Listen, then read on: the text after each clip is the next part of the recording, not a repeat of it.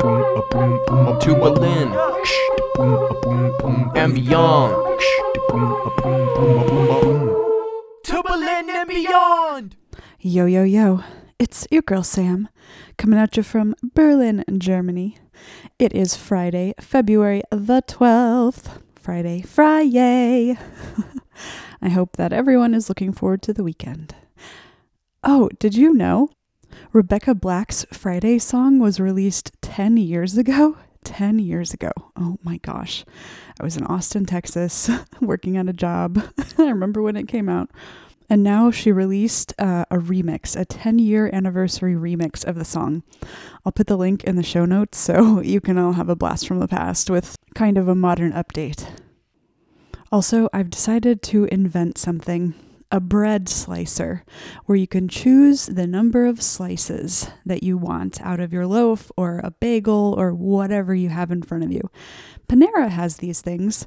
You can choose the width of the slices, of your toast when you go in if you want it sliced. I'm really bad at slicing things and slicing things evenly, and they always end up like on an angle. Even when I try really hard to do it as straight as possible, it's either angled down or it's angled up or it's angled to one side or the other side.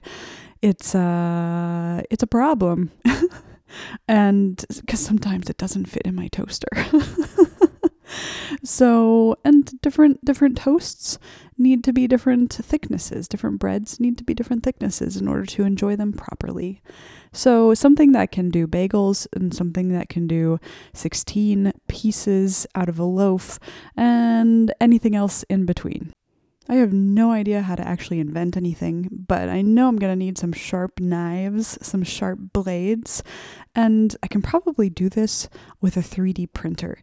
Not sure, but it seems like everything is being invented on a 3D printer these days, so let's get one of those. And then I'm going to make an expandable, shrinkable home slicer. Home slice. Home slicer. Home Sam's home slicer. Sam's home slice. we'll work on the name. Speaking of bread, I am baking up a storm and I need more people to bake for. So if you have a gluten need in your life, um, let me know and I might be able to satisfy that need. Today, for Black History Month, we are talking about airplanes. Actually, we're talking about pilots. Everyone has heard of Amelia Earhart, right? She was the first female pilot to fly solo across the Atlantic. Well, have you heard of Bessie Coleman? Bessie Coleman was actually five years older than Amelia, and she was the first African American woman and the first Native American to hold a pilot license.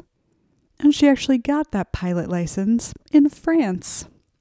So she grew up in Chicago but she took a French language class while she was in Chicago and decided that she wanted to go to Paris so that she could get her pilot license. And that is what she did in 1920. Can you imagine the guts that it took for this woman to do that? So, on June 15, 1921, Coleman became the first black woman and first Native American to earn an aviation pilot's license, and the first black person and first Native American to earn an international aviation license.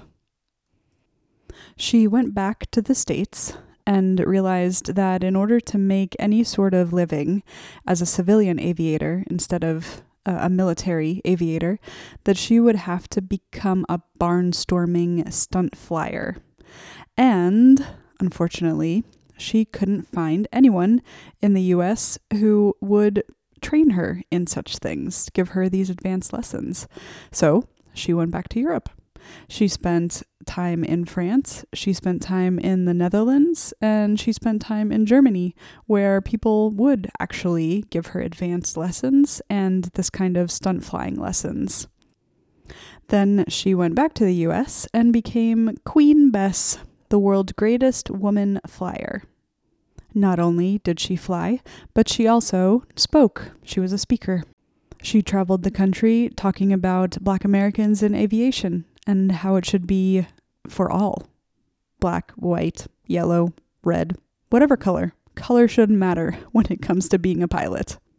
Her big dream was to open her own flying school. And she was offered a role in a movie, and she was hoping to take the money from that role and put it into her flying school.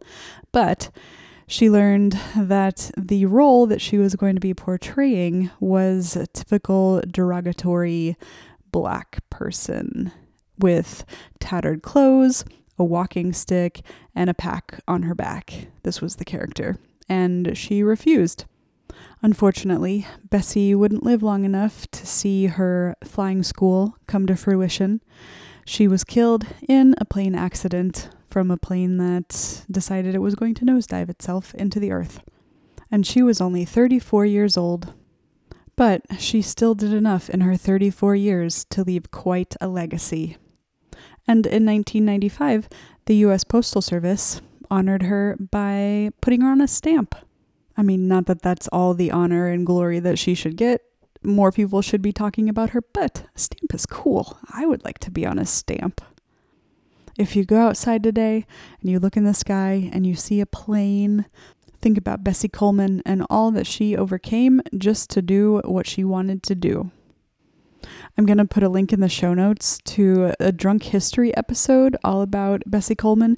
It's not the entire episode, the full episode isn't available for some reason, but um, it's a three and a half minute clip and it's funny.